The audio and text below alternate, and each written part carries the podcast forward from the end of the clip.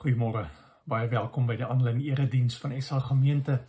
Dankie dat julle inskakel en saam kyk. Dit is my gebed vir oggend dat God se woord vaste plek vir oggend in jou hart en in jou lewe sal kry. Kom ons bid saam. Hemelse Vader, dankie dat ons mag stil word vir oggend dat ons met u woord mag besig wees, Here, dat ons onsself kan oopstel vir u woord om met ons besig te wees. Gees van God, dankie dat u hier by ons is, dat u in ons werk. Here, dankie vir hierdie tyd waarin ons terugdink aan die opstanding en aan die hemelvaart en aan die vroeë gemeente en hoe hulle begin het om kerk te wees. En dankie dat ons in 'n tyd leef waarin ons die heeltyd vir onsself afvra, maar hoe hoe moet ons kerk wees in hierdie wêreld? Here, dankie vir soveel geleenthede waar mense vandag bymekaar was en waar u woord verkondig word. Here, waar mense u woord geleef het. Dankie vir elke kans wat ons het. Dankie vir elkeen wat kyk. Dankie vir elkeen wat wat ver oggend gekom het met 'n behoefte, Here, met met u gees wat in ons harte werk, wat ons harte wil kom oopmaak vir u in u woord. En so Samuel van ouds wil ons sê spreek Here, want u dienskneg en u diensmaagd luister. Amen. Ons gaan vanoggend saam lees uit Handelinge hoofstuk 1. Handelinge hoofstuk 1 vers 1 tot 11. My eerste boek Theophilus het ek geskryf oor alles wat Jesus gedoen en geleer het van die begin af tot op die dag van sy hemelvaart. Voordat hy in die hemel opgeneem is, het hy deur die Heilige Gees beveel gegee aan die manne wat hy as apostels uitgekies het. Na sy dood het hy aan hulle met onbetwisbare bewyse ook getoon dat hy lewe. In die loop van 40 dae het hy by verskeie verskeie geleenthede aan hulle verskyn en met hulle oor die dinge van die koninkryk van God gepraat. Terwyl hulle keer saam met hulle aan tafel was, het hy hulle beveel: Moenie van Jerusalem af weggaan nie, maar bly wag op die gawe wat die Vader beloof het, soos wat julle van my gehoor het. Johannes het wel met water gedoop, maar julle sal binne 'n paar dae met die Heilige Gees gedoop word. Toe hulle 'n keer weer bymekaar was, het hulle vir Jesus gevra: "Here, is dit nou die tyd dat U die koninkryk vir Israel gaan oprig?" En hy het hulle geantwoord: "Dis nie vir julle om die tyd en omstandighede te weet wat die Vader in sy eie mag bepaal het nie, maar julle sal krag ontvang wanneer die Heilige Gees oor julle kom, en julle sal my getuies wees in Jerusalem, sowel as in die hele Judea en in Samaria en tot in die uithoeke van die wêreld." Nadat dit gesê het, is hy opgeneem terwyl hulle dit sien en 'n wolk het hom weggeneem sodat hulle hom nie langer kon sien nie.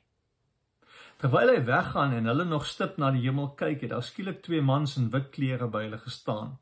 Die sê toe vir hulle: "Galileërs, waarom staan julle so na die hemel en kyk? Hierdie Jesus wat van julle af na die hemel toe opgeneem is, sal net so terugkom soos julle hom na die hemel toe sien opgaan het." Ons lees tot sover. Ek dink ons onderskat hoe belangrik Jesus se opstanding en hemelvaart is vir ons geloof. En watter belangrike vormende invloed dit gehad het op die eerste gemeente, op die eerste gelowiges, op op die eerste gemeente se verstaan van van van hulle verhouding met die Here. Hulle verstaan van hoe hierdie God is. Want een ding wat vir my uitstaan as ons Handelinge lees is die verskil wat ons raak sien in die lewens van die disippels.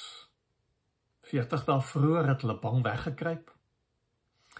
Vir hulle lewens gevrees was hulle bang vir mense dat die mense dieselfde aan hulle kon doen wat hulle aan Jesus gedoen het en stil gebly en niks gesê nie. Julle weet mos as dramatiese goed gebeur dan raak dit ons. As ons 'n jubilee het en oral is daar feeste, en vla en optogte. Dan het dit 'n invloed op ons lewens. Ons kan nie sê dit raak ons nie. Um en is presies dieselfde wat met hierdie disippels gebeur. Hier's dramatiese goed wat gebeur. Jesus is word gekruisig, hy gaan dood. Hy staan op. En nou vaar hy in die hemel weg. En dit raak hulle want hulle is daar, hulle sien dit, hulle ervaar dit, hulle beleef dit. En hier kry ons hulle in Handelinge 1 wat hulle verwonderd opstaan en uh, opkyk na die na die hemel want hulle sien hoe Jesus in die wolke in wegvaar.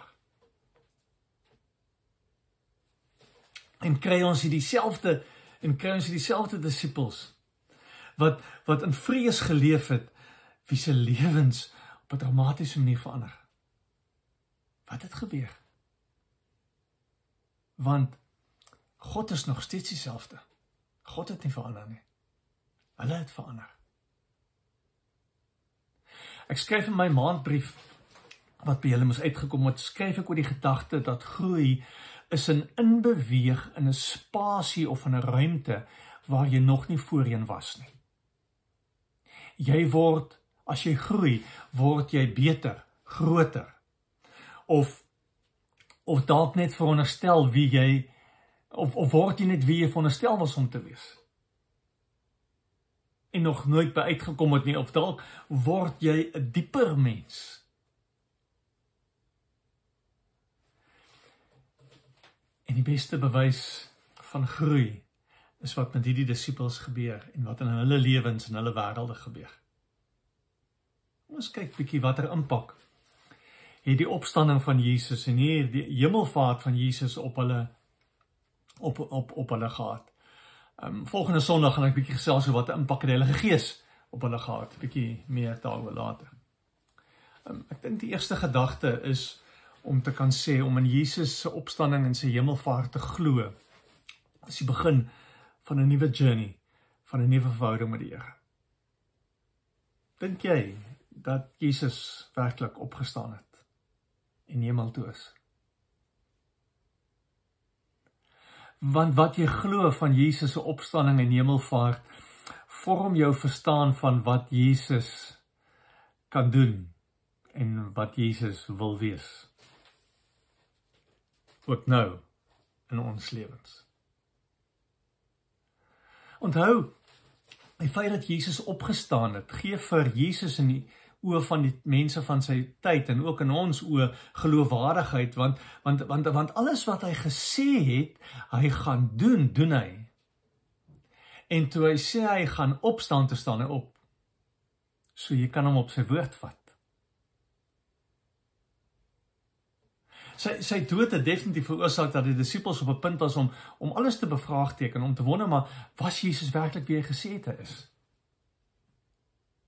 Julle weet mos watter impak het die dood van mense vir wie ons lief is op ons. Die finaliteit dra, die finaliteit daarvan dra by tot tot ons hartseer en ons vrees en ons onsekerheid en die feit dat dit die einde van die pad is. Maar as Jesus opstaan, he turns death into life. En as Jesus hier opvaar hemel toe, dan sien ons dat God nog nie klaar is nie.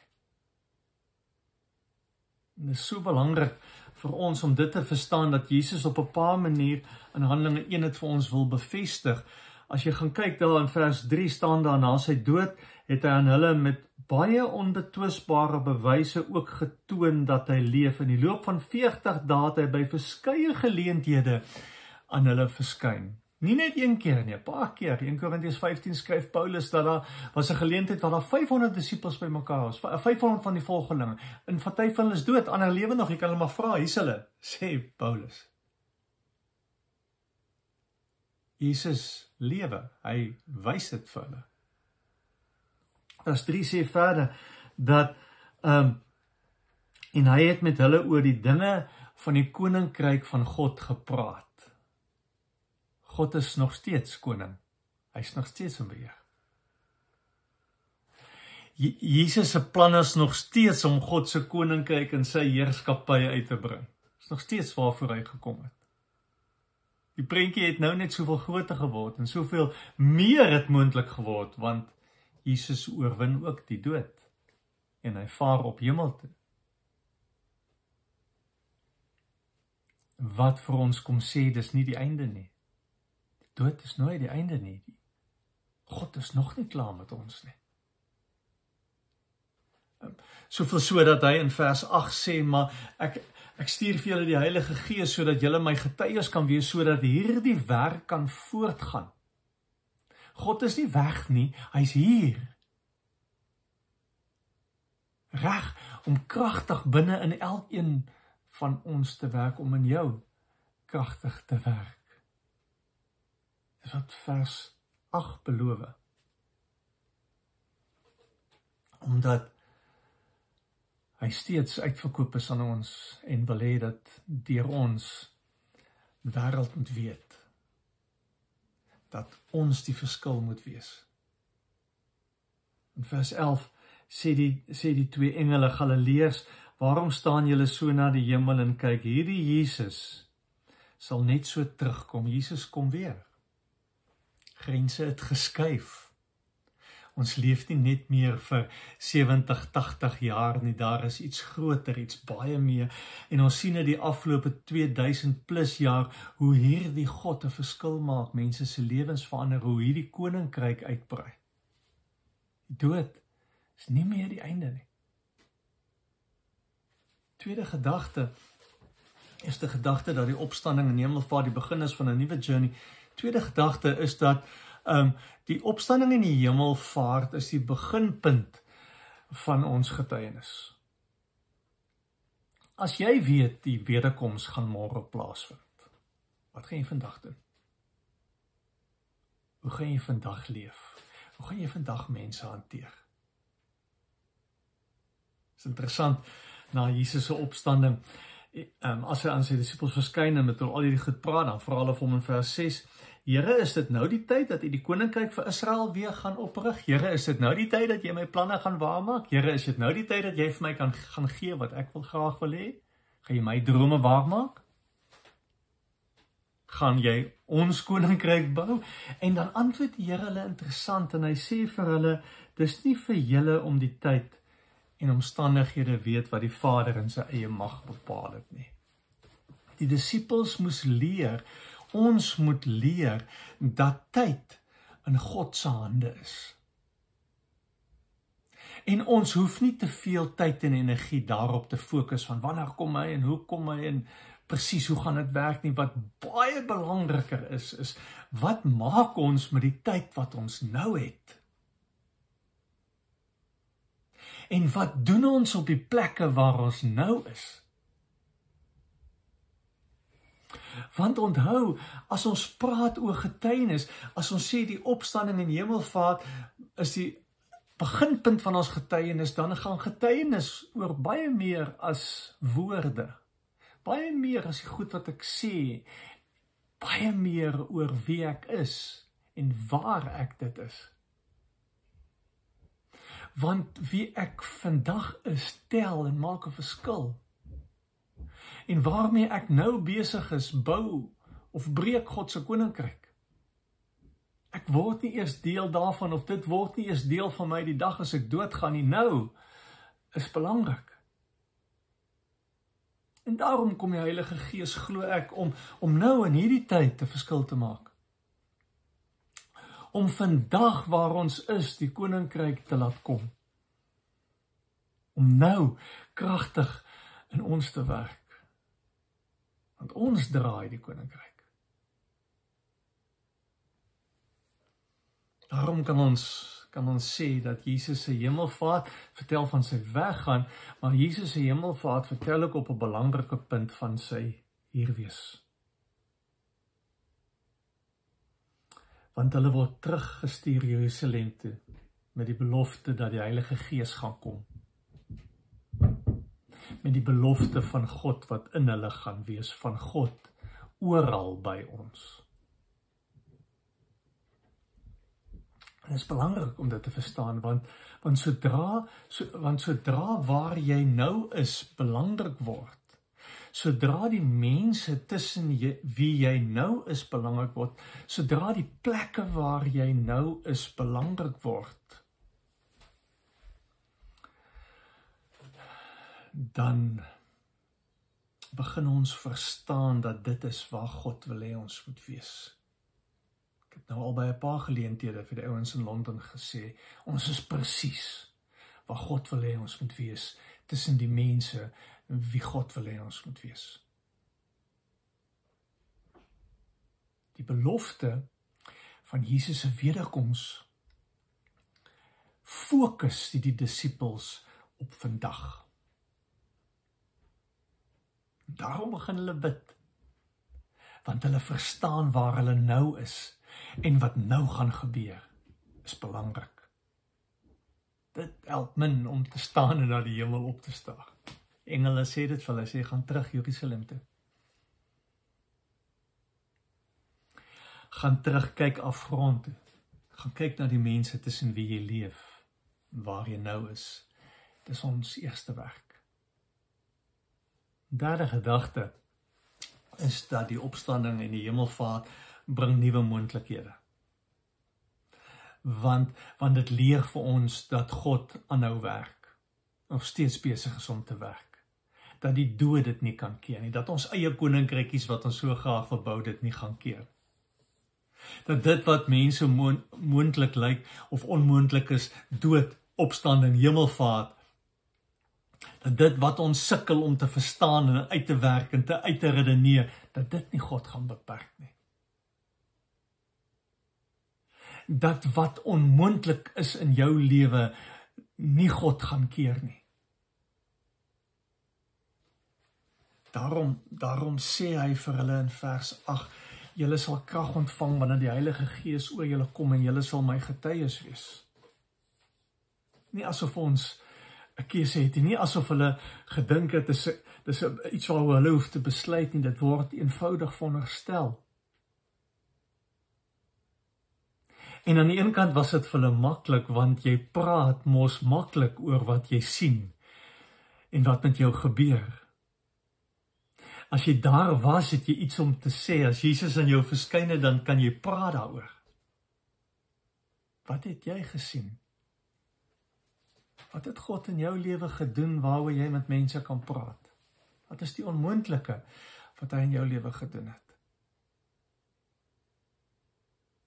Hoe sien ander dit wat God in jou lewe doen vandag in jou lewe?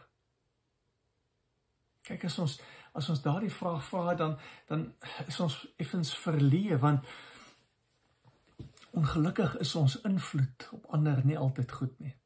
Sê en doen ons goed wat verkeerd is, seermaak, breek, nie bou nie. Maar kom ons sê dit andersom. Of in ander woorde help dit om ons te verstaan waarom dit so belangrik is dat ons moet groei. In 'n situasie in beweeg, in 'n ruimte in beweeg waar ons nog nie voorheen was nie.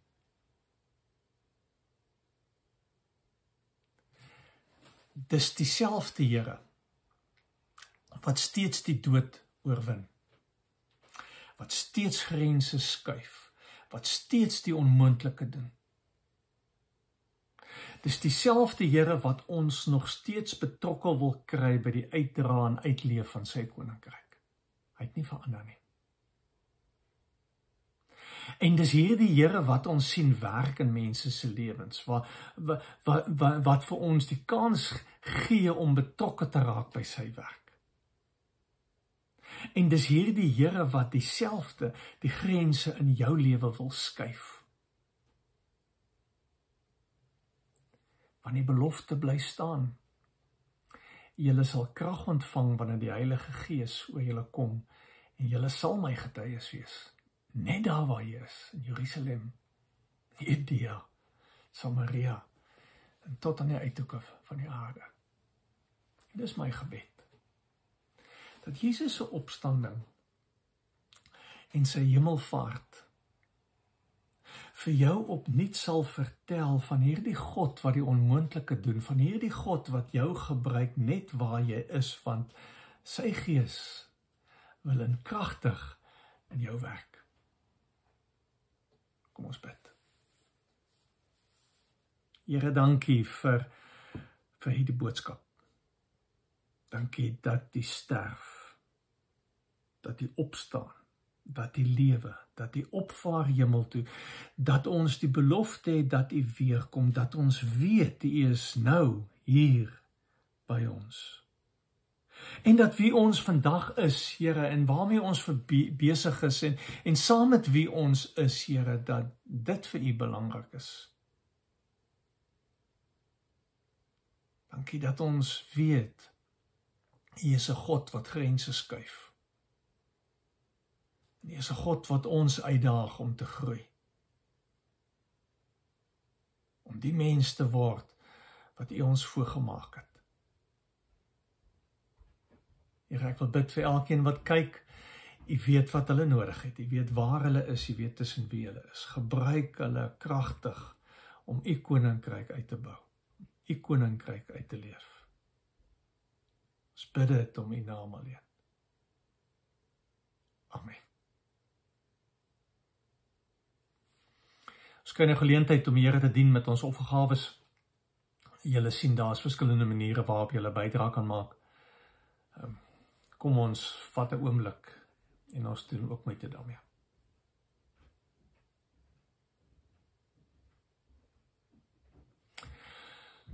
Mag die Here julle seën.